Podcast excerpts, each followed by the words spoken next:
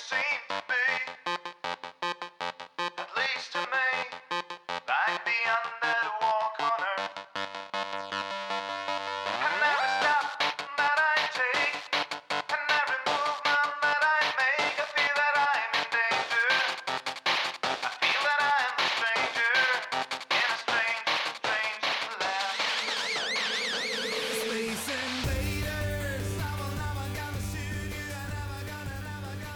todos, bienvenidos a este episodio número 8 del podcast de Punto Victoria.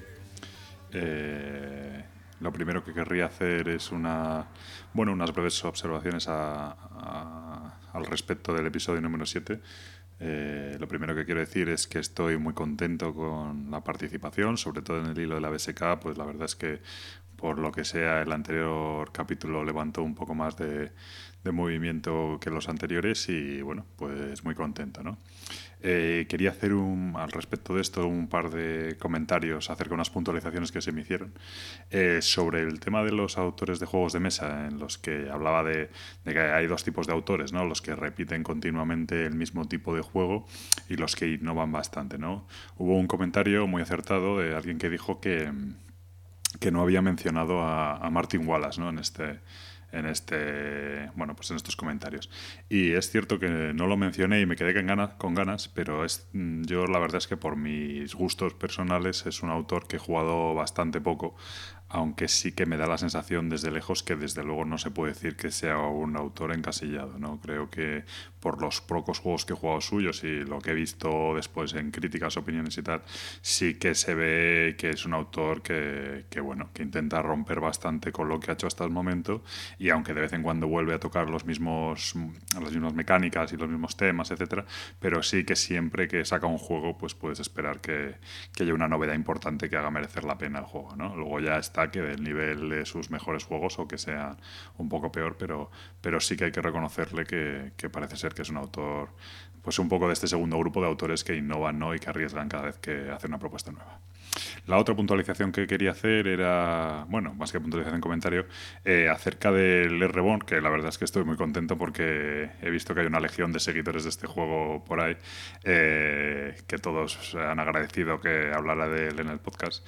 Y es cierto que muy acertadamente alguien me comentó que, oye, que el Reborn siempre se habla de él como un juego de, para dos personas, de uno contra uno, pero es cierto que tiene un sistema de tres, bueno, que vale para tres, cuatro jugadores y que funciona muy bien, ¿no?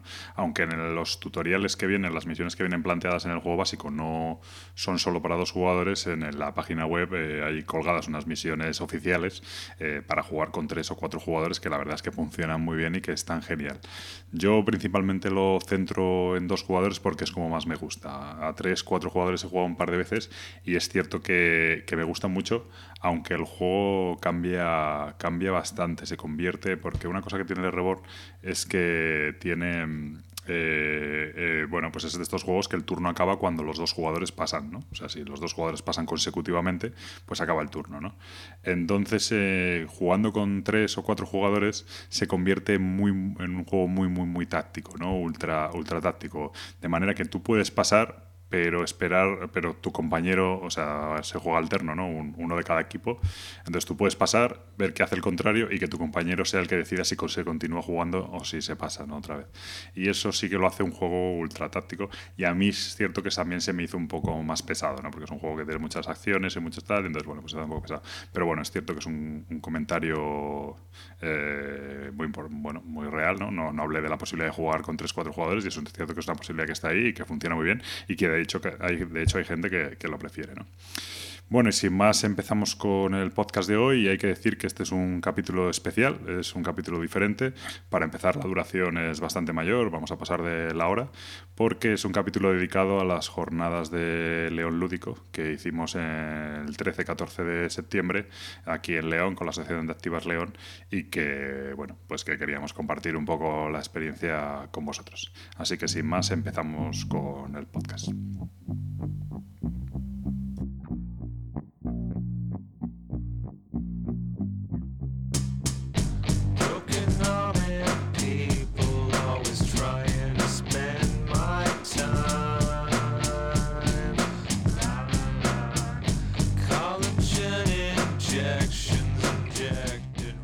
Pues aquí estamos con Gabriel, Gabriel y Verónica, que son las almas mater de la Asociación Activas León y que llevaron un poco eh, la voz cantante en la organización del evento. Así que presentados, chicos. Muy buenas, yo soy Gabriel. Hola, buenas, yo soy Vero. Bueno, pues lo primero que vamos a hacer es contaros un poco en qué consistió el evento de León Lúdico. Es un evento que se organizó en la ciudad de León el fin de semana de, que fue el 13-14 de, de septiembre, ¿no? Sí, 13-14. 13-14 de septiembre. Y bueno, eh, está, fue organizado por la Asociación de Activas León, que aquí yo creo que sí que tenéis que vosotros chicos contar un poco en qué consiste la Asociación de Activas. Pues le dejo la palabra a Verónica. Bueno, Activas es. Bueno, Juventudes Activas de León es una asociación sin ánimo de lucro. eh, bueno, pues que ahora mismo está más. En el- otros tiempos estaba reflejada hacer otro tipo de actividades, pero ahora mismo estamos bastante centrados en los juegos de mesa. Y, y bueno, nos apetecía hacer un evento basado en eso, en juegos de mesa. Hicimos lo que pudimos realmente. No, pero se jugó mucho y se jugó bien. Lo pasamos Eh, bien. Lo pasamos bien, lo pasamos bien. Bueno, pues el evento tuvo lugar en el Espacio Vías, que es una antigua estación de, tren, ¿no? que tiene habilitado el Ayuntamiento de León pues para hacer eventos culturales, mercadillos, etcétera, y que la verdad es que es un espacio bastante impresionante y bastante, bastante curioso, ¿no? Porque es eso, unos, como unas antiguas naves de, una estación que están rehabilitadas y que dan unas- un espacio bastante, bastante curioso y bastante útil para este tipo de, de actividades, ¿no? Y bueno, pues eh, si queréis empezamos un poco hablando de las actividades que, que hicimos. Yo no sé por dónde queréis empezar. Sí, por las actividades estaría bien, sí. Bueno, pues nada, contamos un poco la, la- el fin de semana se dividió, empezamos el viernes por la tarde fuimos a hacer un te- el tema de montaje y ahí estuvimos allí hasta las 9, pero bueno, no estuvo abierto al público. Y ya el, el sábado por la mañana fue cuando, cuando abrimos y estuvo bastante tranquilo. Y principalmente por la mañana yo creo que tuvimos actividades con niños y bueno, algunas personas se acercaron a jugar unos pocos de juegos de mesa, pero bueno, si contáis vos- vosotros un poco No, sí, Eh, la, verdad es que el sábado fue mucho más tranquilo que el resto de, de- del día, porque por la tarde tuvimos más gente, yo creo, eh, para hablar del sábado en concreto. Tuvimos un poco de niños, eh, no muchos, y la verdad es que eh, sobre todo la asociación Flashback fue la que más trabajo tuvo, que fue uno de los invitados Sí. del, del evento, porque Sí. fueron Dices que ellos no los tuvimos- que... Dices que no tuvimos muchos niños, pero sí que tuvimos. Lo que pasa es que se los llevaron todos los romanos. No, y, y luego aparte como los eh, la- eh, Verónica y Paula los atendieron, ¿no? Se los llevaron también a, Claro, a- otra zona. Nosotros no nos dimos cuenta, pero yo cuando me acerqué por allí estaban jugando un pingüinos eh, gigante que hicieron, disfrazando a los niños de pingüinos, con De unas regla- reglas un poco particulares, eso sí, pero bueno. Bueno, nada, de los pingüinos estaba ahí, ahí, ¿eh? No te creas. Lo que, la que nos inventamos bastante fue la danza del huevo. Eso de tener que adaptar una danza, porque ¿cómo le vas a decir a un niño, oye, no, no juegues? Adaptar una danza del huevo para, para unos cuantos niños es un Para, poco para jugar con, con 8 o 9 niños y 12 huevos. Ocho, nueve niños. Estuvo un poco complicado, pero la verdad que los críos se, se, pues, se lo pasaron genial. Nos- yo creo que me lo pasé mejor corriendo alrededor de la mesa que los críos. Es lo que te iba a decir. Nosotros nos lo pasamos mejor que los niños viéndoles. Eso está, Sí. esto siempre estás asegurado, vamos. La verdad es que cuando uno empieza a hacer estas cosas, pues está muy preocupado de eh, hacerlo bien, de las reglas, de tal, y al niño le da igual, con pasárselo bien y... Sí, no, al niño le, le dices, tira el huevo y pégale a tu compañero. Y el niño, ¡Ué! Sí, Pues- yo creo que fue más masacre que la danza del huevo. Podríamos inventar un juego de esos. La masacre del huevo. Hombre, estaría mal. Pues Pues bueno. Es cierto que, que lo que comentaba Gabriel, eh, con nosotros estuvo, bueno, vinieron varias, pues varias eh, tiendas y varias otro- otras, ah, oh, perdón, otras asociaciones y una de, la- de las de las personas que vinieron fueron un, pues unas- una gente que me contactaron a mí a través de Twitter, eh, la asociación Flashback, bueno, asociación no, es una, es una empresa de Flashback Arqueología que está situada en Valladolid y bueno, pues son arqueólogos, ¿no?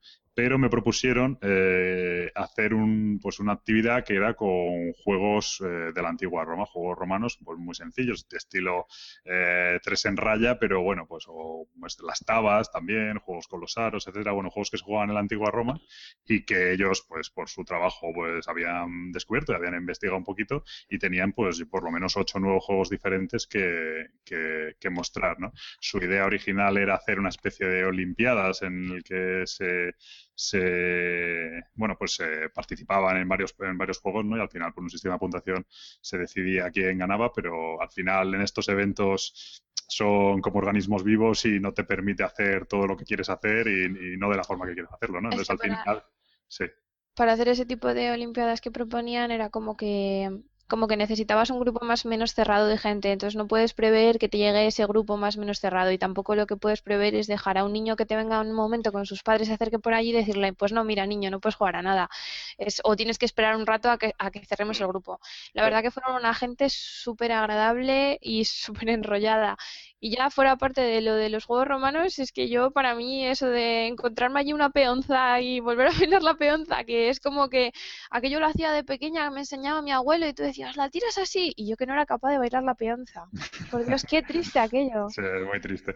A nosotros nos pasó dos. Pero es cierto que se daba una cosa curiosa, que es que eh, era una actividad, eh, yo al principio estaba preocupado, ¿no? Porque, bueno, pues te contactan a ti, tú tampoco sabes, dices, bueno, nosotros encantados de que vengáis, pero, pero yo no te puedo garantizar, no sé, no sé cómo va a salir, ¿no? Ellos con toda la ilusión y tal. Y luego me, me, me, quedé muy contento porque, claro, la gente que se acercaba, pues los padres con los niños, por un lado los niños fascinados, ¿no? Porque todo lo que sea, todas las cosas nuevas y los dados y las, las tabas, las peonzas, todo eso les encanta. Pero es que los padres eran los, los, los juguetes con los que habían jugado, ¿no? Hace a lo mejor 30 o 40 años y también estaban, estaban encantados. Y bueno, yo creo que salió, salió muy bien, no se pudo hacerlo de las Olimpiadas por lo que decís, porque requiere quizá una organización excesiva que para ser el primer, el primer año no, no teníamos disponible. Pero, bueno. creo que les pasó un poco lo mismo que a nosotros. No tenían previsto o no sabían cómo gestionar a todo ese grupo de niños y es lo que dice un poco Verónica, que cuando te llega un niño no le puedes dejar fuera del grupo. Entonces, pues intentamos adaptar pues todos los juegos a, a los niños que iban llegando y un pingüinos pues si ves a todos los chavales disfrazados, uno que te llega y se queda solo ahí mirándote, tampoco es agradable, con lo cual, pues era un poco adaptar la situación a las necesidades. Pues ellos, ellos pecaron de lo mismo que nosotros, o sea, era la primera vez, primer año, no habían hecho tampoco eventos de este de este calibre y se encontraron con la misma situación que nosotros. Previeron muchas cosas de las cuales no pudieron hacer todo lo que querían. Bueno, pero estuvo muy bien porque realmente tenían mmm, mucha facilidad para adaptar a cualquier persona que llegase a ponerse a jugar a lo que fuera, ¿no? Porque la verdad que Fran una pasada de tío. Eh, mis padres que se pasaron por allí, era lo que decía Pablo hace un momento, no solamente encandilaron a los niños con los juegos romanos, sino que a los mayores les, les vamos, les volvían locos. Tiene un, una, una, habilidad y unas manos para tallar aquello en pizarra, todos los jueguitos que, te, que, tenía tallados en pizarra, que eran una pasada realmente. O sea, mis padres llegaron allí y que mis padres no son nada jugones y se pusieron como locos. Mueve ficha, quita ficha, pon ficha, tira ficha y la verdad que una gozada. La verdad es que tenían unos juegos preciosos y ellos lo que decían era que su intención es pues contactar con las administraciones y con los colegios, los institutos, etcétera, para hacer este tipo de talleres en, en los colegios, ¿no? Y yo creo que bueno, yo creo que de escaparate les sirvió también de experiencia y mm. nosotros encantados porque efectivamente, sobre todo el sábado, eh, pues eh, nos desahogaron muchísimo, ¿no? Sí. Y la gente le, les encantó y, y, sobre todo es algo original, la verdad es que no la gente cuando piensa en eventos de juegos de mesa, pues no, no se espera eso. Yo, bueno, no. pues muy bien. Trajeron un montón de material, sí, y muy chulo además, porque también estuvieron los dados que hicieron en Fimo, que eran una pasada. Sí, los daditos, no sé, sí, tenían no, un montón de, la tenían un montón que... de cosas. No sé, ha sido muy ameno, a mí me gustó muchísimo, la verdad, porque no sé, y la verdad que es para agradecerles eh, el hecho de que nos quitasen o nos ayudasen del, por decirlo de alguna manera, susto del momento de llegamos y, Dios mío, estos niños, ¿qué hacemos con todos ellos, no? Sí, porque además es, un, es curioso, ¿no? Porque va por oleadas, ¿no? De repente no hay nadie y de repente vienen pues, seis familias y claro, sí, no, sí. no, no, no, tienes, no, no, estás preparado, ¿no? Pero bueno, por ir siguiendo un poco el hilo, que nos salimos bastante. El sábado, ya decimos, por la mañana bastante tranquilo, sí que hubo un grupo así importante de niños y luego pues estuvimos jugando, yo empecé a explicar Camel Apps con un descosido, creo que fue el juego Pero... que que Creo que eso fue todo el mundo. Es el que Camel Up ha sido un triunfo.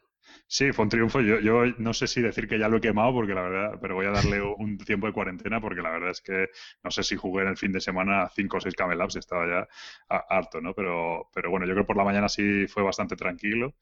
Y, y luego, bueno, sí tuvo el evento un pequeño, hay un pequeño problema que fue por, por motivos de ajenos, ¿no? De la administración que, pues bueno, por el tiempo, los, los, los trabajadores del, del lugar, pues del evento, pues, pues tienen que comer, obviamente, y entonces nos, nos hacían cerrar a, a mediodía, ¿no? De dos a cuatro, si no me equivoco, ¿no? Sí. Y, Ahí fue un poco puñetada, pero bueno, en verdad los, lo pudimos solventar de la manera que, que Que nos nos tocó. dejaron.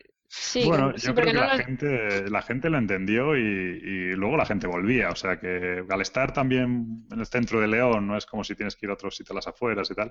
Entonces, bueno, yo creo que, que bueno, No. no salió. Yo pensaba que, que era más problemático. La verdad es que salió, salió bien. nos permitió hacer una pausa a nosotros, tanto a nosotros para reorganizarnos como a la gente para ver cómo, hacía- cómo había sido el evento por la mañana y poder volver por la tarde, pues o con más ilusión o ya sabiendo a lo que querían jugar o lo que querían hacer.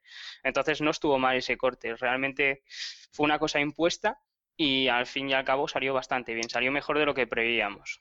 Sí. Bueno, a mí, a mí me mosqueó bastante por el hecho de ser impuesta, pero a última hora, porque ya si prevés que, pues que la- los responsables que tienen que estar allí para ayudarnos a abrir y cerrar el local tienen que hacer una pausa o tienen que tener a rajatabla un determinado horario, pues se puede prever con cierta antelación, no el día antes tirarnos abajo los horarios, que eso nos descuadró un poco, realmente. Sí. Pero bueno. Bueno, sábado por la tarde, yo la verdad es que ahora estoy un poco. Yo sé, yo solo recuerdo camellos y dados, no recuerdo otra cosa. Pero- Hombre, por la tarde tuvimos eh, una exhibición de Extreme Hero Quest que Sí. atrayó a bastante gente. Hicieron una partida, creo que eran cinco personas, si no recuerdo mal. eran cinco más el más el máster, ¿no? Más el máster, sí, sí, sí. Estuvieron ahí haciendo una, una exhibición bastante larga. Jugaron, creo que una partida entera. No sé muy bien cómo fue, porque sí que me interesaba mucho y al final no pude ni echar un vistazo. Que es un poco también lo que pasó, que había actividades que teníamos previstas que eran muy chulas y queríamos ver un poco cómo iban y al final con la avalancha de gentes en ciertos momentos, pues nos despistamos totalmente y no hicimos todo lo que queríamos, porque fue un poco eso, lo que decía Pablo, a, a oleadas de, de gente. Sí, la verdad es que eso es una cosa curiosa, ¿no? Tú estás allí tan tranquilo, no hay nadie, estás sentado, dices, me voy a echar un Raid for the Galaxy y de repente aparecen siete familias.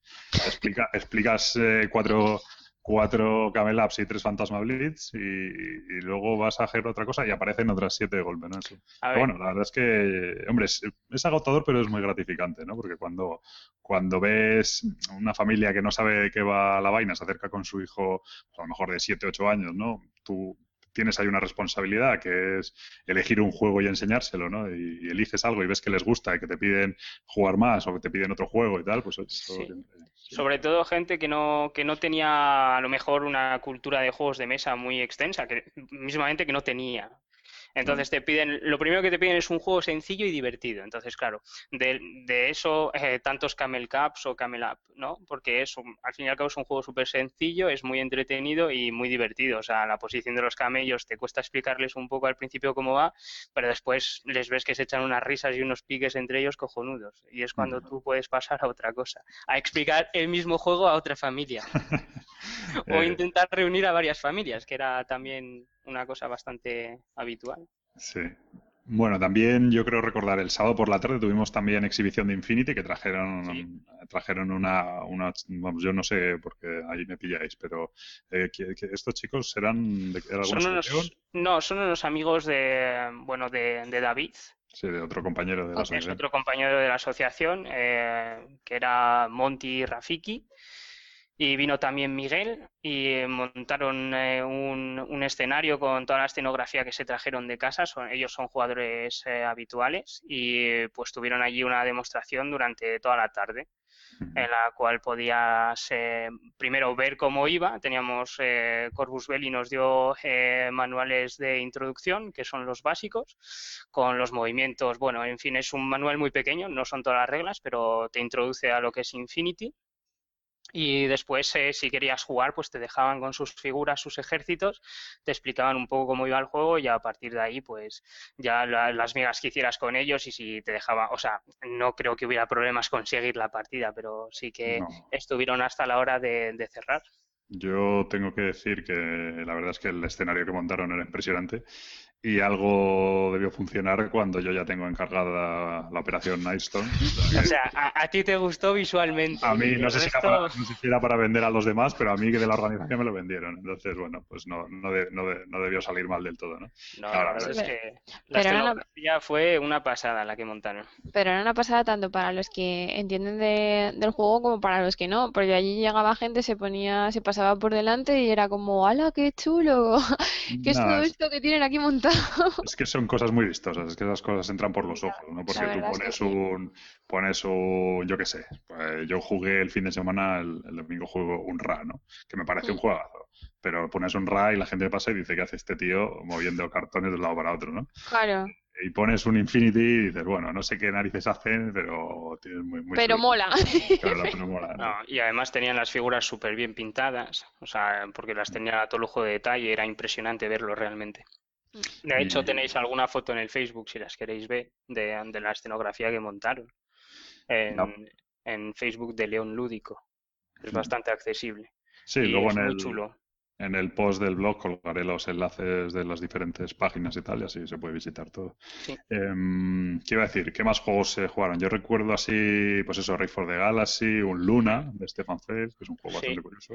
Eh, esto, el Russian Railroads, que Sí. David, David, si no, igual que yo explicaba Camel Up, se le explicaba Russian Railroads, que tiene más mérito, todo hay que reconocerlo, porque vamos, lo que le explicaba en Russian Railroads podía explicar yo tres Camel Ups. Pero Bueno, llegaba una familia con niños de 5 años y decía Russian Railroads, es el, el- es el que está de moda. No, la verdad es que David tuvo el público adecuado para explicar los juegos. Eh, no, no tuvo que explicarle a una familia, los buscaba también. Es un Los poco cabroncete en ese sentido, ¿no? Si Mahoma no va a la Porque- montaña, la montaña va a Mahoma, ¿no? Sí, efectivamente. Él veía un grupo así de gente jugona y decía, Buah, esta es la mía, saco el Russian Red Cross, así de claro. Y no, y tuvo un grupo de chicas que estuvieron muy interesadas por el juego, estuvieron echando una partida por la mañana. Y eh, bueno, teníamos previsto un torneo por la tarde que al final pues no se pudo hacer, pero porque faltaba, faltaba gente, o sea, no, no era Sí, gente por- suficiente. por- porque para hacer el torneo se la regalamos a las chicas y ya está. no, eh, Claro, efectivamente, además era de la misma familia todas, o amigas, o entre ellas, bueno, en fin, era regalarles el juego directamente y pues tampoco era, era el- el objetivo que teníamos, pero sí que se buscaba a la gente para, para explicar los juegos. sí. ¿Y qué más juegos se jugaron por ahí? Eh, Tuvimos una demostración de Guerra de Mitos, de PAC, ¿Cierto? que Crossmaster se... Arena también. Sí, bueno, eso fue el domingo. Bueno, No, sí, se jugó alguno, sí, sí, es verdad. Tienes toda Estaba la por la razón. tarde Crossmaster Arena también. Crossmaster Arena, eh, así... Yo creo que en el año del dragón también se jugó. Se Eh, sacó un par de veces el claustrofobia para enseñar, sobre todo porque no teníamos tiempo de explicar. Realmente es que no había tiempo de explicarlo. Sí, No es un juego complicado, pero es un juego que sí requiere que una persona que lo haya jugado esté, esté para explicarlo y en esos Eh, momentos En era imposible. claustrofobia se jugó el domingo. No se enseñó, no se jugó. Eh, yo sí jugó porque estuve yo explicándolo. ¿Ah, sí? hachazo. Sí, se jugó porque estuve yo en la mesa. Es que vino un O, chico o algo me- parecido, o algo parecido al claustrofobia. pues, O Me- algo parecido, sí. No, porque jolines. Se jugó algo, se jugó algo con las con los componentes del claustrofobia. Eh, oye, que el claustrofobia no me lo inventé, ¿vale? Porque esto- ya los inventados así un poco con las reglas sobre la marcha ya van pa- más para los peques y grupos así que no sabes qué hacer con ellos y tienes que dominarlos y bueno, pues para allá vas inventándote cosas. Pero no, el claustrofobia es que además me hizo mucha gracia porque vino un chico y lo pidió y entonces yo salía justo de, de detrás de la mesa de préstamos y, y fue una de, ah, yo si quieres misma te explico ese juego, no hay problema. Sí, sí, estuvo divertido, estuvo divertido. Eso, eso también pasa, ¿no? Que estás allí y te llega alguien y te dice, oye, ¿me dejas, yo qué sé, el, el alta tensión? Y dices tú, pero bueno, ¿sabéis jugar? No, pero vamos a verlo. Pero vamos a ver, bueno, o gente que te venía con ideas muy fijas, como por ejemplo una, una pareja de una madre y una hija, que fue como que llegaron y me los encontré en la entrada, ¿no? Y era una de, "Ah, bueno, ¿sabéis jugar? ¿Queréis jugar a algo? Sí, vengo a jugar al Monopoly. Y es como, al Monopoly no quieres probar otra cosa y es, no, no, no, al Monopoly porque me gusta mucho el dinero. Y es una de, ¿vale? ¿Qué le dices a esta gente? Pues realmente si tienes el Monopoly se lo facilitas y que disfruten de su juego, claro, otra cosa no puedes hacer. Que lo teníamos, lo teníamos. Que lo teníamos, que lo teníamos. Cuidado, ¿eh? Monopoly, Pues- tragabolas, también había alguno. Pues bueno, yo creo que como resumen del sábado sí que podemos decir que fue un poco de menos a más, ¿no? La mañana fue Sí. así un poquito más tranquila, que tampoco nos vino mal, ¿no? Pero bueno, yo creo que ahí sí que a lo mejor pecamos un poco de, de, bueno, un poco pues de falta de publicidad al principio y tal, y hasta que se corrió un poco la voz, pues, pues tar- tardó la gente en venir. Pero yo creo que ya por la tarde hubo momentos de, de que, bueno, lo que es la zona de la ludoteca estaba, estuvo llena y hubo que, Sí. que bajar más mesas y tal.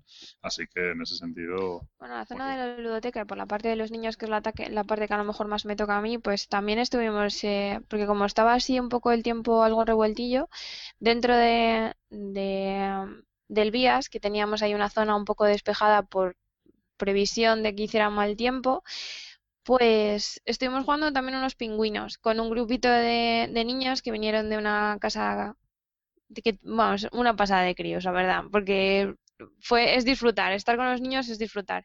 Y nada, si seguimos con los pingüinos y con los dobles para los peques, que lo entienden mejor que nosotros, yo creo.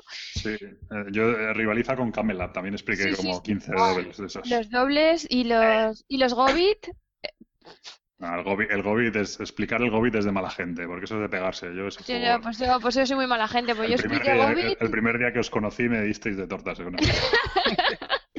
Y lo que mola ver a una familia pegarse y resolver las cuentas jugando un Gobit, ¿qué pasa? Sí, No, es- efectivamente. eso no tiene precio, vamos. Sí, sí, no, no. Bueno, pues yo creo que eh, por ir avanzando pasamos al domingo. El domingo hay que decir que eh, justo antes de empezar tuvimos una pequeña reunión y decidimos eh, más que nada, pues bueno, darle una vuelta un poco a lo que es la organización porque pues eso, el sábado fue un poco descontrol, ¿no? Casi corríamos como pollos sin cabezas, apagando fuegos, ¿no? Y, y- y al final pues dijimos, oye, hay que, pues sobre todo por cómo teníamos montado el- el- la organización del evento, me refiero físicamente, ¿no? Cómo estaban colocadas las cosas, pues sí que es cierto que la gente entraba y se, y se extrañaba un poco y tal. Entonces decidimos sacar unas pocas mesas a lo que es a la entrada del, del- del recinto, eh, de manera que se viera exactamente un poco qué era lo que estábamos haciendo. Pusimos allí, si no me equivoco, un par de talleres de escenografía y una partida del Crossmaster Arena, por ejemplo. Y bueno, simplemente estos pequeños detalles, ¿no? De que llegue la gente y no vea una sala vacía, sino que vea, que vea, porque habíamos puesto la ludoteca y todo al fondo, ¿no? Como en, un- como en otra sala aparte. Y, entonces, eh, pues esto de que la gente entre y vea ya una actividad y vea gente jugando y juegos vistosos y tal, pues hizo yo creo que, se animara bastante, bastante más eh, el evento el, domingo, ¿no? Sí, la verdad es que sí, el domingo ya fue, fue otra cosa. El sábado no es que acabáramos eh, desanimados, pero sí un poco con animosidad, así como, como que sabíamos que podíamos hacer algo mejor. Entonces el domingo pues fuimos un poco más eh, cogiendo el evento como se debía de haber organizado desde el principio, yo creo. O sea, teniendo más cabeza. Eh, y lo que dices, al sacar juegos así un poco vistosos, pues ya hacía que la gente se sintiera más acogida. Eh, también gente de la organización andaba más por el principio, entonces era más fácil eh, decir a la gente dónde se encontraban las cosas, eh, guiarles un poco dónde estaba la zona infantil, qué es lo que podían hacer. Ahí les quitamos un poco de trabajo a la asociación Flashback, el domingo fue un poco el inverso del sábado. Estaba, la gente estaba más entretenido con juegos, sobre todo lo, lo que decíamos, el doble yo creo que el, el domingo se jugó, pero fue bestial, o sea, el domingo sí que fue... El doble, el doble y los juegos de, de ABBA, el de los sopliditos. Sí, Sí, Es que ese juego estuvo en la mesa toda, toda, toda la tarde. bueno, Era increíble. La Otro verdad es que mucho- para, para la gente que se pregunta, porque nos pasó mucho, ¿no? Que, que nosotros la verdad es que llegamos un poco como David, todos a jugar el Russian Railroads y el Alta Tensión y tal, y, y sin embargo lo que tuvimos muchísimos niños, ¿no? Y, y familias enteras que venían y, y, bueno, pues querían una y veían una actividad para pasar la mañana, pasar la tarde, además era un día que hacía malo, ¿no? Y, y encantados, de hecho a mí me lo dijeron varias veces, pero varias, como cuatro o cinco veces, que debíamos hacer eso todos los fines de semana y hablar con con las asociaciones de padres de los colegios y tal para organizar estas cosas y, y tal, porque claro, los padres encantados, ¿no? Es una, y, y es cierto que para la gente que busque este tipo de, de juegos, a mí yo no los conocía, los conocía de, de, de vista, ¿no? Pero no los había visto nunca jugar y tal. Y los juegos de, de ABA, la verdad es que son una pasada eh, para Sí. niños muy, muy pequeños, y, y- pero sin embargo tienen interés, no es un juego tonto tal, sino incluso para un adulto puede jugar, ¿no? Y no, y no se lo pasa mal, es, es, es No, todo lo, todo lo contrario. Los padres yo creo que se lo pasaban mejor con los juegos de ABA que con algunos juegos un poco más, más intensos, digamos. O sea, ellos con los juegos de ABA se les veía disfrutar, a los padres se les veía disfrutar de la manera que juegan los niños. Y el hecho de que pudieran interactuar con ellos. No es un juego, como tú dices, tonto, sino que te permite eh, disfrutarlo con tu hijo y no hacerle trampas, pero sí provocar en él reacciones que, que, que- que se ve que está en fase de desarrollo el niño. O sea, Sí. que ves que se va cogiendo cada vez mejor las reglas y yo vi varias partidas que los niños eran más pispos que los padres, o sea, pero mucho más. Sí, no, la verdad es que están, son juegos que están bastante, bastante bien, bastante bien hilados. Yo, yo- es eso, que cuando los ves de lejos, ¿no? Piensas, bueno, estos son juegos para niños, yo qué sé, pues de relleno y tal. Y cuando luego ves cómo es el juego de verdad y cómo lo juegan los niños y cómo, lo que dices tú, cómo lo entienden y cómo van mejorando, y te das cuenta de que, pues eso, de que, de que eso lo ha tenido que hacer un alemán, porque es, es, es alucinante. No, pero eh, los juegos esos también yo pienso que la reacción de los padres era muy porque a veces les ponías a lo mejor o les enseñabas algún juego con algún tipo de complejidad un poco mayor y también ellos se defienden menos pues porque no se saben todas las reglas, pero realmente un juego de ABA no tiene reglas muy complicadas de saber y tú a tu peque le puedes decir eh, rápidamente una duda que pueda tener sobre el juego y resolvérsela en el momento, él ver. como padre, porque es que es muy sencillo de entenderlos. o Pero, sea, pero por que- eso me refiero a la satisfacción que les daba a los padres el hecho de jugar con los niños, porque es que realmente es muy sencillo para ambos. Alguna partida de laberinto mágico yo vi a un niño explicarle al padre qué es lo que tenía que hacer y no al contrario, bueno, es y eso los me hizo mucha gracia. Es que O los sea, niños el niño son le decía, no, papá, esto es así. Y el padre pues decía, pues vale. O sea, se lo había entendido mucho mejor el niño, que tendría seis años, siete, y el padre no se, no, no entendía, no, no, no lo comprendía. es Y bueno, y, y partidas de... Yo he visto, vamos, expliqué varios Fantasma Blitz y es bastante habitual que los niños ganen a los padres en el Fantasma Blitz, ¿eh? pero bastante habitual. O sea, cuando el padre, los padres se enteran de que va la vaina, el niño tiene ya 30 cartas. ¿eh? Si no, ya ganó la partida, ya, ya puedes hacer otra. Y luego vi, vi un niño que cogía la carta, le daba igual lo que hubiera. O sea, era, no, era- no era en este, era en el de, en el de el pija, pica pig, ¿no? Cojo- sí, el de La carrera cerdo. de cerditos, ¿no? Sí. No, no era la carrera No, de no, no, cerditos, no, el el de- picacerdo. El picacerdo Ah. ese.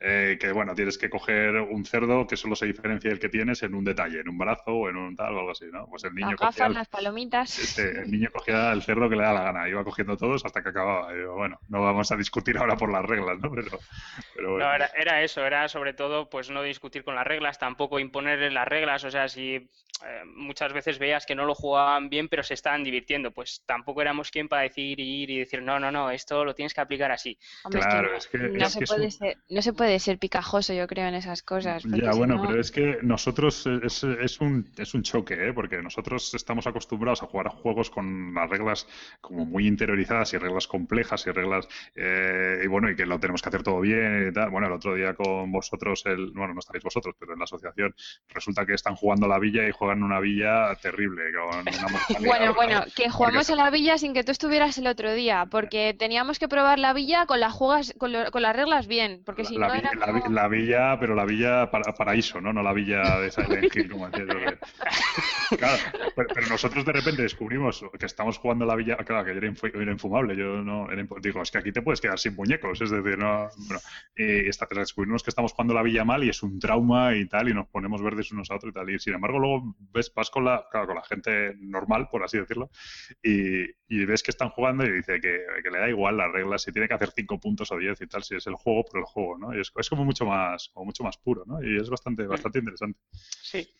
¿Ves otra cosa? Aprecias eh, otros momentos que en la vida normal no apreciarías. O sea, el hecho de, de ver a un padre reírse con un niño, pues bien, o sea, lo aprecias. Sin embargo, tú cuando estás jugando un juego así un poco más durete, pues hay más Te da igual que se ría, que no se ría, le tiran las zapatillas. No, no, no, lo que tienen que llorar, es decir, Si, si no, no vale. O sea, Claro, fíjate, no. Pablo, entró un Gobit, le zurramos las manos, las llevó para casa rojas, No, lo he vetado, el Gobil lo tengo vetado. Pero es mi, Gobil es lo mi tengo único, vetado. Yo voy a vetar el-. Yo voy a vetar el Destiny, ¿sabes? O sea, es que es entrar en el Destiny, jugarlo con Gabriel, Gabriel señor, señor supremo, Y le barrerás, ¿no? Porque es muy malo. Verónica, eh, Verónica morir, morir, morir, mor- ayer, ¿eh? O Pues sea, morir, pues- morir, y yo, pero... O Pues sea, cojo eres- otro objetivo, ¿sabes por qué, no? Eres Porque muy, en cuanto, eres muy en cuanto me dejaba suelta, le daba. Eres muy mala. Porque yo Sí. a Gabriel le, le barrí el Destin sin remedio. Ostras, ver, ostras, fue, fue solo un interludio, ¿eh? No, Un interludio, no, qué morro, o sea, es muerte, muerte, muerte. Bueno, yo creo que nos desviamos un Se poco. nos desviamos del tema. Bueno, pues yo, a ver, haciendo memoria, ¿qué se jugó? Por cierto, se nos olvida decir que el sábado tuvimos torneo de Magic, ¿vale? Que estuvo un poco, es cierto que estuvo un poco al margen porque, porque lo hicimos en otra, en otra cosa, pero, o sea, en otra zona y estuvimos un poco al margen, pero hubo torneo de Magic y yo creo que el domingo se volvió a jugar al Magic, ¿no? Si no me equivoco. No, el domingo no se volvió a jugar No, al el Magic. domingo no se jugó. No, se Pues- jugó pues- el sábado dos veces, un, un, un pretorneo por la mañana y el torneo realmente por la tarde, Ah, que vale, lo hizo la fotocopiadora de León, que es también una tienda más especializada en Magic. Bueno, la gente de León lo, lo conocerá, la gente de fuera le sonará chino. Sí, pero a es- mí me sonaba chino. Que viene una fotocopiadora a hacer un torneo de Magic, no entiendo nada. Claro, no, es, es, es una empresa que, bueno, una empresa, una, sí, bueno, una empresa, supongo que se podrá llamar empresa, eh, que hace fotocopias, o sea, tiene el negocio montado con las fotocopias, encuadernaciones, etcétera, pero aparte también tiene una sala donde la gente puede jugar a Magic y se, se hicieron cargo ellos del torneo de, de Magic, por eso no, no nos lo hemos recordado. Bueno, porque no formamos parte de lo que viene siendo la organización de ese torneo. O sea, realmente eso era un torneo que se organizaba él solo. Vamos, es- Claro. Bueno, también hubo torneo de, no sé si llegó a ser torneo o solo partidas, pero de Heroclix. El domingo sí. No, no, torneo, torneo. Sí, El domingo fue torneo, sí. que También tuvieron, sí, las figuras de, de, ¿cómo se llama? Eh, de Guardianes de la Galaxia, que fue un torneo cerrado, fue en draft, me parece. Eh, es decir, que compraron los, los blister esos que tienen grandes y los abrieron en el momento y se, se iban haciendo los equipos. Y hubo ocho personas jugando el torneo. Fue muy vistoso y además eh, tenía muy buena pinta. La gente parecía pasárselo genial. Pues, eh, ¿qué más? También tuvimos, bueno, hubo otra vez Infinity, hubo Crossmaster, tuvimos Sí. taller de taller de esto de escenografía, ¿no? Que se hicieron un. Tuvimos, tuvimos un ese, sí. Bueno, escenografía no, realmente fue print and play, porque Eso, es- print and play, de, escenografía no, no tiene mucho. Eh, se, se hizo, bueno, eh, Álvaro, uno de, de- de las personas de la asociación, también hizo un taller de cómo realizar un print and play desde cero, cogiendo los materiales, explicando cómo, cómo los hacemos en la asociación y, y nada, y se llevaron eh, un Zaibatsu de, de regalo, el que construyeron se lo llevaron, porque era un- una pareja, un padre y un hijo, o sea, una pareja. Me habéis entendido, no, Sí, sí. no me malinterpretéis, pero Sí, era, pero- era el padre y el hijo y hicieron el Zaibatsu y se lo llevaron de regalo. Y bueno, y así por ir cerrando un poco lo que es el, lo que fue la agenda, eh, yo creo domingo por la tarde una cantidad de, ahí sí que fue una cantidad de familias con padres e hijos que hubo un momento de, de casi de, de- de desborde, ¿no? Sí, la verdad es que sí. que, no dar abasto a explicar doubles, que ya, que ya es triste, porque si no das abasto a explicar, pues eso, altas tensiones, pues bueno, pero que no des Sí. abasto el double, pues era, era alucinante, ¿no? Era Por- entrar, entrar y salir juegos. Eh, yo recuerdo Labe- Laberinto Mágico, esto, mm, bueno, Camelot, por supuesto, Fantasma Blitz, eh. Los Los juegos de Java. Ava. Luego ya había juegos más, pues eso, Aventureros al Tren, en el Alta Y bueno, Tensión. lo, lo que sí que vosotros eso lo veis más en la zona lúdica, pero yo que estaba arriba en la zona de los peques, se hizo un hombres lobo para los peques, que Ah, estuvo cierto, muy cierto. divertido, y yo estuve explicando pingüinos, estuve Pero- explicando pingüinos, por lo menos sesiones y sesiones de pingüinos, ya no sé cuántas expliqué, Y Carcassonne Gigante y también. Carcassonne gigante, que Eh, también estuvo muy divertido. El domingo por la mañana la actividad principal que tuvimos que nos hizo mucho, nos dio mucha risa, fue realmente el Pequeños Detectives de Monstruo. Fue una sí. pasada, fue una pasada. Porque fue el único momento, o sea, la teníamos previsto para organizar durante todo el fin de semana, pero no dimos abasto y en el único momento que lo pudimos organizar, que fue el domingo, fue una pasada, una auténtica pasada. Tuvimos un grupo de tres niños y realmente nos lo pasamos muchísimo mejor que ellos, o sea, pero fue increíble. Eh, hubo un niño eh, que se metió completamente en el papel de detective, o sea, detective Pepe. el detective Pepe estuvo acojonado con la historia, pero realmente, o sea, de tener miedo real y Sí. eh, estar aterrorizado, o sea, fue increíble. Bueno, no lo, una- no lo cuentes así tampoco que... Era una pasada, ¿no? Yo, A ver, no, yo después, que después estuve, yo que estuve de detective veterana llevando el grupo, me lo pasé como un enano, pero como un enano, porque nuestro monstruo era el monstruo come Maples. Bueno, bueno, pero Eh, contar un poco, contar un poco en qué consiste el, el A, juego. a ¿no? ver, el pequeño detectives monstruos, la verdad que es una pasada de libro que recomiendo 100% a cualquiera, ¿vale? Sobre todo para jugar con los peques porque es una gozada. Eh, te ambienta, te mete en un universo en el que tienes, en el que tú eres un detective y, mm, y bueno, lo cuento desde mi, desde mi visión particular, ¿no? Eh, consiste en que uno que tiene que llevar la partida es el detective veterano y el grupo que, que tú quieres meter en ese, en ese mundo imaginario lleno de monstruos son los detectives novatos. Pero no solamente se queda ahí, sino que cada detective tiene que firmar su contrato, tiene que realizar el dibujo del monstruo que tiene que cazar, porque claro, tú no vas a cazar sin saber, sin tener un- una visión de aquello que vas a cazar, ¿no? Y es súper divertido, es, es divertidísimo crearte tu monstruo como te dé la gana, con las condiciones que tú quieras, que nosotros más o menos lo teníamos pensado, ¿no? Para no llegar allí de improviso, lo teníamos preparado.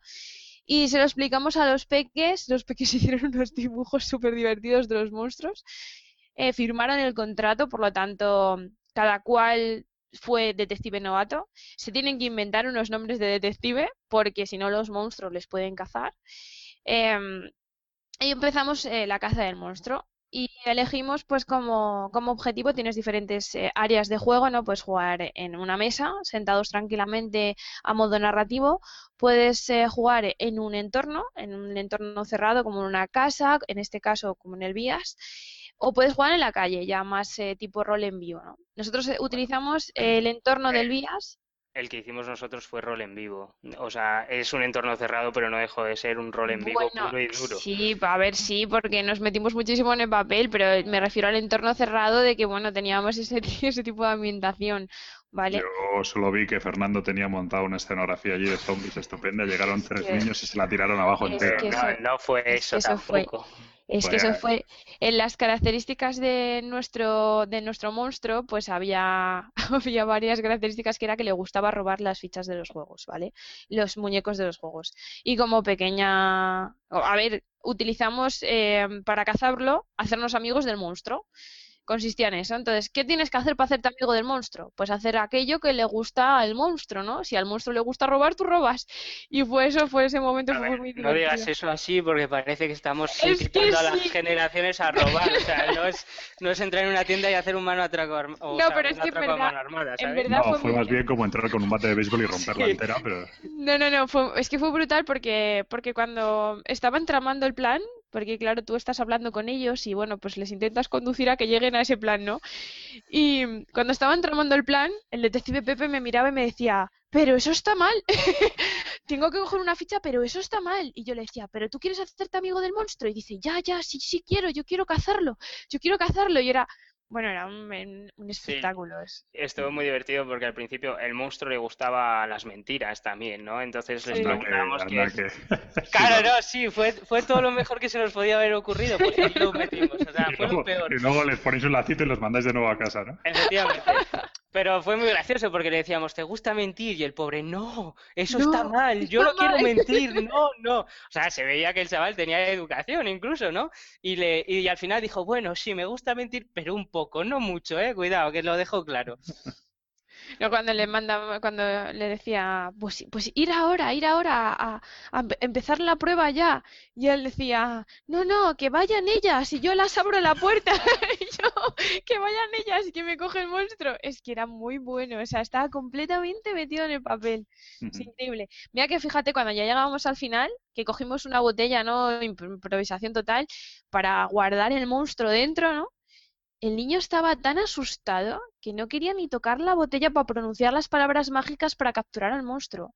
Y una vez lo capturamos, me pidió varias veces que le enseñara la botella para ver si estaba el monstruo dentro, porque, porque estaba, vamos, una pasada. No, el, el chaval re- realmente se, se metió mucho en el papel. Las dos otras chicas eran un poco más mayor, eh, sabían que era un poco más ficción, no se lo creyeron tanto, pero aún así todo jugaron el juego y se lo pasaron muy bien. O sea, Pero estaban también muy metidas porque disfrutaron muchísimo y súper, súper receptivas, o sea, por eso jugaron mucho el papel de detective, no se lo creían tanto como Pepe porque ya eran más mayores, Sí, pero sin embargo Es que fue más Pepe- desenvolvió. que, que- Es que que fue más como lo un juego que, que un, que un cuento, ¿no? Y- Sí, Es que Pepe lo llegó, lo llegó a ver el monstruo. No sé si te recuerdas cuando Sí. entramos en la sala y tenía que, tenía que ordenar las cajas de los juegos porque al monstruo le gustaban las cajas ordenadas.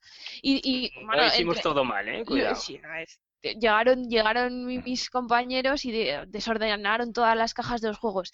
Y yo les asusté y dije, ay Dios mío, están todas desordenadas, el monstruo se va a enfadar muchísimo con nosotros. Y Pepe lo veía por el suelo, el monstruo corriendo. Pepe, Pepe veía el monstruo entre las mesas, era una pasada, en serio. Bueno, tendría pesadillas esa noche, pero por lo No, demás. Pues no, no, Justamente todo no. lo contrario, todo lo Ha- contrario. Hablamos con los tíos que nos los trajeron y me dijeron que todo lo contrario, que había contado la aventura a sus padres con todo lujo de detalles y que el niño estaba pero súper encantado, o sea, eh, pero encantadísimo, que solo quería volver a jugar al juego, o sea, decía que cuando No, podía no, se, volver para se les jugar. veía, se les veía que se lo habían pasado muy bien, la verdad. Sí. Y bueno, pues yo no sé, por ir, vamos a ir también un poco cerrando, vamos a ir hablando de sobre el tema de la asistencia, ya hemos dicho un poco cómo fue, ¿no? El sábado un poco más tranquilo por la mañana, Mm. por la tarde ya tuvimos bastante más lío y el, y el domingo tuvimos casi que a las nueve que teníamos que empezar a recoger, pues según se levantaba la gente desmontábamos la mesa. O sea, no, no hubo El mucho- domingo, sí, y además el domingo fue un poco más particular porque tuvimos también grupos más jugones, mm, de gente que nos pedía juegos más duros, es Sí. decir, no juegos tan sencillos. Tuvimos muchas familias, pero también gente que pedía jugar a, ju- a cosas mm, más duretas. Eh, de hecho, sacamos, no es muy duro, pero sí que fue muy divertido el Zombie 15 con, con el audio. que hubo varias partidas. Eh, sacamos eh, el, el mm, The, Middle, eh, The Builders, The Middle Age, eh, ¿sabéis? El que el Le Bâtisseur, el Sí. juego este que me traje de Francia. Mejor cuando lo dices en inglés. sí. A mí me gusta más cuando lo dice en francés, ¿sabes? Sí, pero si, lo tuvieras que, si lo tuvieras que escribir no aciertas ni dos letras. Te digo, te digo una cosa, ¿eh? Es que yo, a mí me dices el de Middle Este y no sé de qué me está hablando. Me dices Le Bâtisseur y ya, como que oh, sí, sí. Tú dices a ti se entiende. A ti mí se me entiende, ¿verdad? Mí- tuvimos alguna partida del Marvel Dice Master también. O sea, Cierto. Eh, tuvimos eh, el domingo también tuvimos, no, fue el sábado que tuvimos alguna partida de em, de Whitechapel como Sí, no, y el domingo eh, también, ¿eh? Eh, Sí, sombras, eh, sombras sobre Sombras Londres. sobre Londres. Cómo me gusta ese juego. Sí, ese un juego está muy bien. Tuvimos, eh, fueron juegos eh, más duretes, o sea que también tuvimos eh, muchas familias y gente que, que nos pedía juegos más duros. Sí, hombre, hubo Castillos de Borgoña, también me acuerdo. Sí, un hubo- manubre, creo que anduvo por la mesa también. Se jugó al RA, dos, al RA, por ejemplo, dos o tres veces. sí, hubo, sí hubo, hubo tema, ¿no? Sí, Y bueno, por hablar un poco de los colaboradores, ya hemos hablado de Flashback, que la verdad es que hicieron Sí. una labor, sobre todo original. A mí lo que más me gustó es eh, que fue muy original y que gustó mucho, ¿no? sí. Y, y que tenía contraste con lo que eran los juegos de antes y con lo que son los juegos de ahora, que a ellos también les gustó mucho. A mí me venía Sí, pero- Fran, pero me miraba y me decía, es que yo cada vez que me acerco a vuestra mesa veo un juego diferente. Claro, pero, pero Fran decía, bueno, es que esos juegos eh, son otra cosa, no son para nosotros tal, y le acerqué yo un timeline Sí. y, y el concepto, claro, le encantó. Dije yo, "Jo, este juego a, a esta gente seguro que lo que es el concepto les... Y luego les dio a ellos la idea de hacer un timeline de, de cosas suyas, es decir, pero con elementos de arqueología, ¿no? Pues un- una talla de una piedra o una moneda o un tal, pues poder hacer un timeline, ¿no? Que para los talleres y tal. Sí. que al final todo le encuentra relación. ¿no? Mm. Bueno, luego también estuvo Más que Globos, ¿no? Que hizo unas, unas, unas cosas impresionantes. Eso explicarlo vosotros un poco más, pero... Pues te Nuestro- dejo a ti explicarlo, Ero. Nuestro colega Edu, que es una es un manitas haciendo globos, y la verdad que pues, estamos muy agradecidos con él. Es una pasada lo que nos hizo. Nos hizo eh, lo que viene siendo la entrada de la mazmorra, que era donde teníamos la sala de préstamos de juegos y tal. eh, pues una calavera con sus murciélagos, que la verdad que llamó muchísimo la atención. Unas arañas preciosas también nos preparó, es, estuvo muy bien. Y un dado gigante a modo de, de ambientación de todo lo que tiene que ver con el evento, ¿no? Nos hizo un dado enorme Estuvo muy bien, estuvo muy bien. Vamos, yo me pongo a hacer los globos y los exploto todos, está claro, esto no queda uno sano. Él explotó uno de, de, de 100 o algo así, tenía un cabreo Sí. encima. Sí, no, no, explotó solo uno, solo uno, ¿eh? Porque yo solo vi explotar uno y se pilló un cabreo con él mismo que era, Sí, sí, era sí, acojonante. sí. Dices tú, pero yo me pongo y exploto todos, venga. Nos quedamos en sin decoración. Sí. No, y nos Pues- hizo también un escudo. Bah, eh, la- realmente todo lo que hizo fue, fue una pasada. O sea, No, trabajar no, impresionante. que... Bueno, de hecho hubo gente que se los llevó de souvenir, bueno, vamos. Sí. no- sí, sí. Sí, sí, sí. Y bueno, ¿qué más? ¿Qué más gente hubo? de- Bueno, la- nuestra tienda, la de nuestro colega Ángel de nivel 13 de León, que fue el que organizaba todo el tema del torneo de Heroclix, que estuvo ahí al pie del cañón con toda No, la mesa no, de no, no- no digas Heroclix, que suena raro, es Hero, Heroclix. Heroclix, Sí, es que Heroclix. Hero suena un poco así como más, Heroclix. más, más, más- más adulto, ¿no? lo de Heroclix. pero- No sé, es que me pilla un poco lejos ese juego para mí, no, no, no entra dentro de mi baremo de juegos, no, vale, vale. no entra. Sí, pero bueno, pronúncialo bien, hombre, que eso, Heroclix. No, hombre, tampoco sea muy bien, pero, eso suena más alemán casi. pero por lo menos no suena a teletienda a las 3 de la mañana. Jopetas. Ya no vuelvo a decir más un nombre de un juego. No, hombre, no. Eh, pues sí, que estuvo allí con, bueno, pues que llevó Con su juegos tienda. Bueno, llevó un trozo de la tienda que tiene aquí en León para... Un trozo, cortó la tienda y dijo, esto para allá. Efectivamente, cogió, no, cogió y nos, nos trajo los juegos que, bueno, que él pensaba que podía eh, vender en, en la edición y bueno, estuvo organizando, ayudando, eh, no- nos ha sido de, de mucha ayuda, eh, nos sirvió también de enlace para algunas cosas, o sea que nada, ha sido una, una ayuda bastante grande. Y luego también hubo un par de personas de, que, con cosas eh, hechas a mano, ¿no? Arte- artesanía. Eh, vino Avi de Crazy Q, que es una amiga eh, de varias gente de la asociación que también trajo su tienda para, pues para mostrar lo que, lo que realiza, porque realiza un montón de, em, bueno, realiza ropa a medida, eh, un montón de, de monederos, pulseras, en fin, trajo también un- un- unos cuantos artículos de su tienda y los expuso. De Crazy quiero decir que es una pena que no se pueda realizar el taller de Fimo, pero Sí. realmente el público que teníamos era un poco pequeño y nos asustaba bastante que pues cualquiera de ellos fuera a meter algún trocito de Fimo en la boca y tuviéramos algún que otro dolor de cabeza. pues Pero sí. bueno, se intentará arreglar un poco para próximos eventos, si es que los llegamos a realizar. Y bueno, yo creo que por aquí hemos terminado. Yo creo que sí, ¿no? Sí, Pues- por tema de Sí. colaboradores y Pues demás. nada, yo creo que si queréis pasamos un poco a las conclusiones y al balance del fin de semana. y- Hombre, los chicos que vinieron de colaboradores también fueron, que no se han nombrado, los que vinieron a hablar, eh, a dar la charla de, de, la, de pintura de miniaturas. Ah, cierto. Sí, Bueno, es que eso casi podríamos entrar en el, en las- en el balance, ¿no? Porque sí que es cierto que, que cuando te planteas esto, de hecho, eh, debo decir, eh, por, por- por sacar un poco de pecho, que yo os lo dije cuando lo estábamos planteando, que yo os veía que, que proponíais muchísimas actividades, muchísimas actividades, y la verdad es que era Sí. alucinante, ¿no? Y, y yo, y yo lo veía y decía, claro, desde la inexperiencia también, pero decía, joder, yo creo que es que va a ser imposible hacer todo Nos, esto. nos pasamos un poco con las previsiones que teníamos, yo creo. Por eso, Claro. eso como tú dices, lo podemos ver en el balance porque es más eh, Claro, no, no, pues las por ahí. por ahí positivas y negativas, porque No se pueden besar por ahí ya. o sea, que No, claro, es que eso- a eso voy, ¿no? Que pasó con el taller de, de pintado de miniaturas, ¿no? Que vinieron y, y al final no, yo, vamos, creo que no se pudo hacer, ¿no? Yo no estaba en ese pero, momento. pero pasó con muchas cosas. Realmente pasó, pues eh, lo volvemos a decir, con el, con el torneo de- del Russian.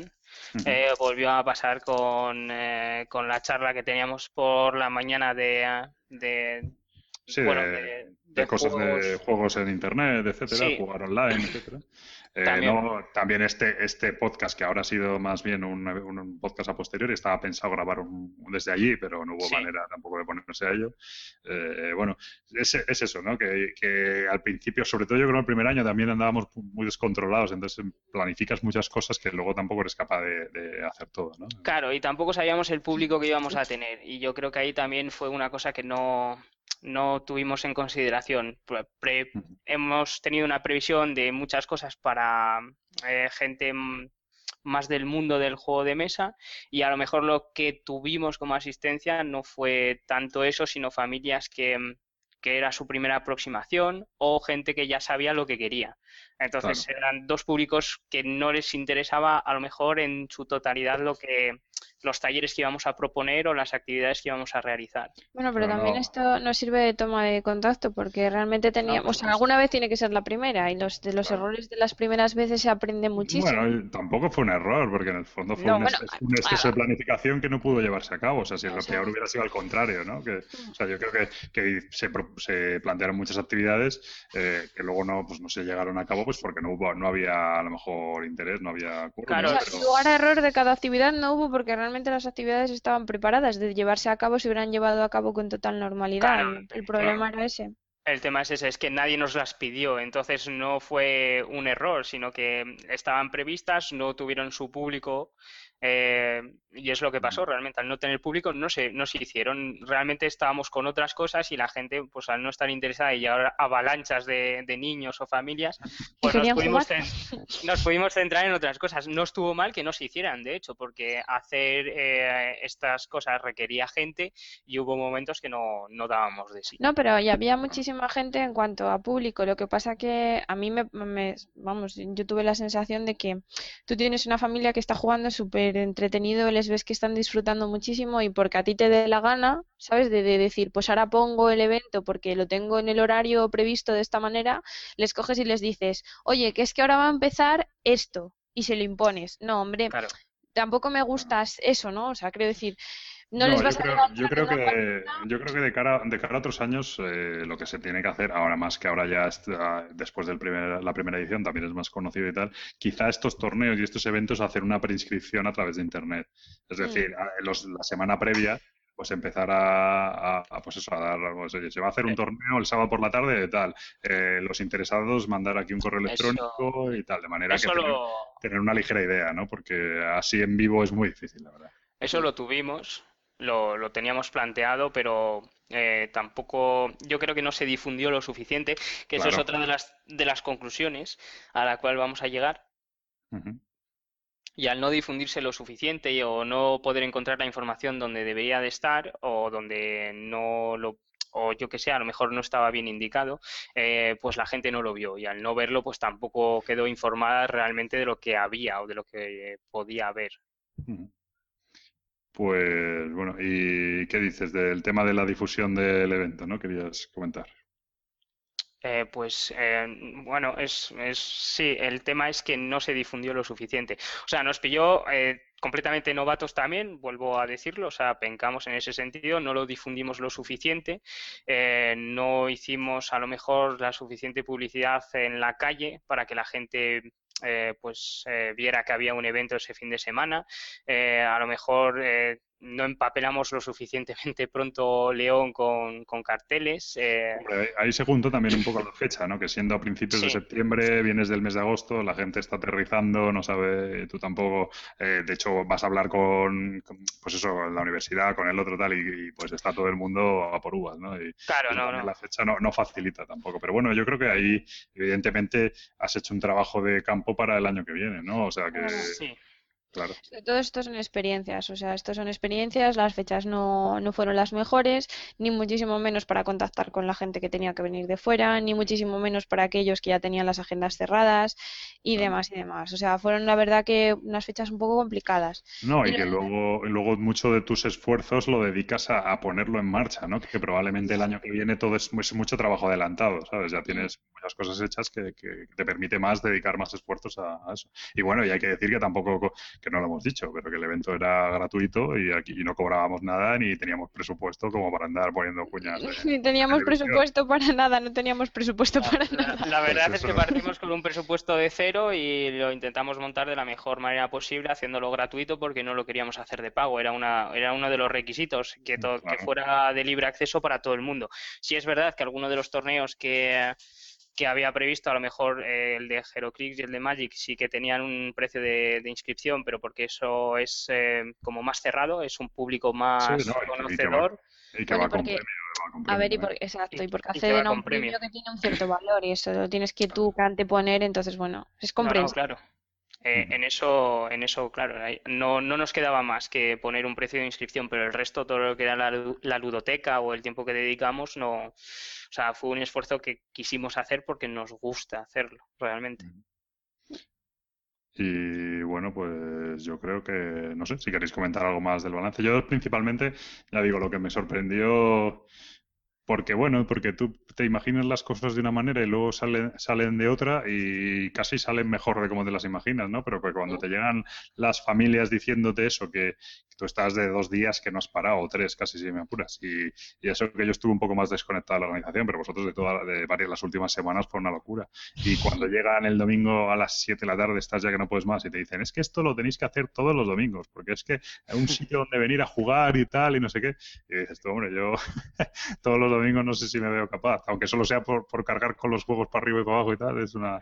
Pero bueno, en ese sentido sí que te llevas esa satisfacción, ¿no? Y, y ver a las familias que, que no, bueno, familias o gente joven o tal, que no conocen ya no un juego concreto, sino que no conocen este modelo de, entretenimiento, ¿no? De diversión y que se lo pasan fenomenal y, y, que vienen, pues porque pasan por la calle y ven el inflable grande ese que tenemos en la entrada y entran dentro y, de pasada pues resulta que al final se acaban quedando tres o cuatro horas, ¿no? Pues, pues oye, eso siempre te, te llena de satisfacción, ¿no? Sí, es, es bastante gratificante realmente eh, compensa el esfuerzo. Yo creo que por mi parte me compensó el esfuerzo que, que realicé y ver pues eh, eh, gente que habíamos visto en otros eventos eh, que, que, en los cuales acudimos como colaboradores esta vez, que ya pudo ser Gijón o Oviedo, y verles que venían porque porque les había gustado el trato en esos eventos, porque se lo pasaban bien con nosotros y que quisieron un poco a su manera, pues darnos las gracias y apoyarnos viniendo hasta, hasta León. Y eso fue una de las cosas eh, más gratificantes, yo creo. Y después, eh, las risas que se echan los padres con los niños jugando a juegos, eso es lo mejor de todo. O, la gente que juega a un juego sesudo que a lo mejor tenía ganas de probar y que ya le indicas tú si, o sea, no le indicas, pero realmente como se lo pones y le permites jugar, pues ya sabes si se lo quiere coger o no, porque muchas veces yo creo que todos tenemos indecisiones de comprar juegos y si lo puedes probar, pues te decides más y, y eso también era bastante gratificante porque te daban las gracias, o sea, les permitías probar cosas que no, que no estaban a su alcance por, por varios motivos, porque cuando compras un juego así, te llega a casa, no te gusta, pues has perdido, entre comillas, el dinero. Sí, pero no, yo creo que ni siquiera, ni siquiera es eso. Yo creo que sobre todo es que no, no lo, ni lo contemplas, es que no, ni lo, ni lo conoces, ¿sabes? Entonces no, no lo vas a pedir, ¿no? me preguntaron también, ¿y estos juegos dónde se compran? Este tal, ¿no? Ese tipo de cosas, que bueno, pues te das cuenta de que es otra, es otro mundo que pues eso, que la gente no conoce, que bueno, que está bien que por lo menos una vez al año en una ciudad como León, pues eh, se, se dé a conocer, ¿no? No sé, yo, yo quedé sí. súper contenta y más eh, cuando he tenido la oportunidad de hablar más cercanamente porque con los peques sí que hicimos un sorteo y, y, entregamos los juegos pues hace muy poquito. Y bueno, los juegos, los premios que teníamos, que, que agradecidos estamos de aquellas tiendas que quisieron colaborar con nosotros, como fueron Freaking o, o Me Gustan los 80, que colaboraron con nosotros y la verdad que estamos agradecidos en ese sentido. Dime que tuvimos más colaboradores de tiendas, porque tampoco los hemos citado y es verdad que se nos ha un poco olvidado, porque también colaboró más que Oca con nosotros, dejándonos todos los juegos. Eh, colaboró Filmplay, eh, Zacatrus, pero bueno, aquí os, Marvel. aquí os estáis metiendo en un jardín porque no vais a, no vais a acordaros Claro, de... y no vamos a acordarnos de todo y eso. Lo que pasa que yo pues me, me refiero a esas dos en particular porque son las que tengo cercanas en León. Lo que, no, de todas formas en la página web están colgados y en el Facebook está, están sí, colgadas todos sí, los, sí, por supuesto. o, en general, en el mundo de los juegos de mesa hay bastante buena, buena, buena onda y bastante la gente colabora mucho dentro de que le cuadre, que por fechas, que tal, etcétera, pues puedan de alguna manera, porque la gente tiene los presupuestos cerrados, porque tal. Pero bueno, en general yo creo que es raro la gente que se te niega, o por lo menos que, por lo menos si no te responden educadamente, ¿no? Y eso, no, no, no, sí, sí, la verdad que la aceptación ha sido impresionante y, y la gente ha sido encantadora en el trato y estupendo. No, y lo, a lo que me iba a referir era a los padres, sobre todo, o sea, el contacto con los padres cuando venían a acompañar a los peques a recoger el premio. Eh, los comentarios, eso es, es, con lo que yo creo que una de las cosas con las que me quedo de todo el evento, aparte de con el detective Pepe que me enamoró, eh, es con, con, esos padres, ¿no? Porque eso de que tú hagas un evento y que pasadas dos semanas te encuentres a ese padre y que se acuerde del mote que tú tenías colgado de la- del cuello es brutal, pero brutal en todos los aspectos. O sea, que te llegue y te reconozca por el mote que tú llevabas en ese panfleto que llevabas colgado en el cuello, que muchas veces gira a la vuelta, no se sabe para dónde va, porque ni, ni prestas atención a que lo llevas en, en el cuello colgado como identificador de la organización. O sea, es impresionante, es increíble, No, yo sí, creo que creo que gustó mucho y la verdad es que es para estar contentos y orgullosos, oye. Es una... Y así para el año que viene, pues pedir mayor colaboración de las administraciones y, y, bueno, y que, va- y que venga más gente también y tener más difusión, ¿no? Sí, tener más difusión, eso sería lo, lo propio. Yo creo que es una de las cosas que tenemos que mejorar. Sí, y que además nos dijeron, nos lo dijeron también. O sea, no fue simplemente comentario nuestro personal, sino que también ha sido una apreciación de la gente, pues que de casualidad se pasó por allí y le encantó. Bueno, pues yo creo que ya hemos dado una buena charla, ya llevamos ya un buen tiempo, así que si queréis lo podemos ir dejando por aquí. Siempre. Que Sí, los perfecto. podcasts de, de Raik son cortos, no son largos. No, este es un, este es un especial, este es un especial. Ah, bueno. Bueno, pues nada, pues ir, nos despedimos, así que hasta luego a todos. Hasta Pues un pronto. saludo y eh, espero, si os pasáis por León, que os veamos por lo menos por activas, hombre. Claro que sí.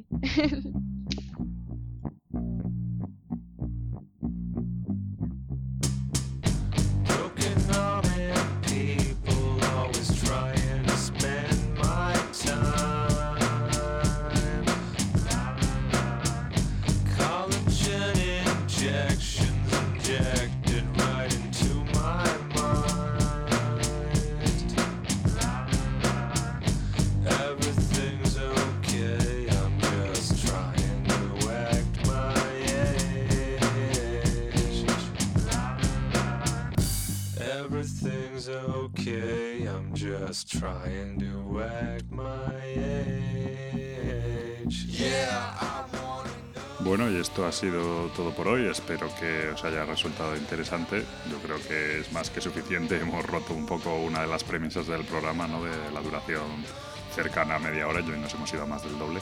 Pero bueno, de vez en cuando hay que romper los esquemas y por encajar un contenido algo diferente, pues hay que, hay que ser algo flexibles.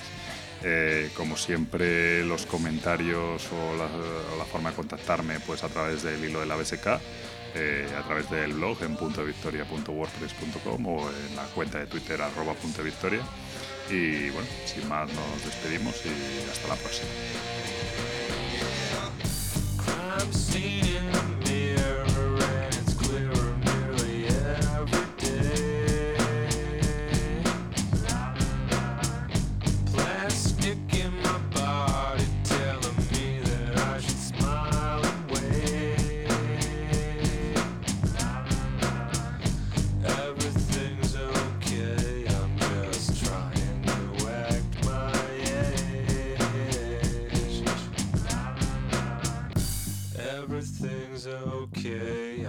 Just try and do it.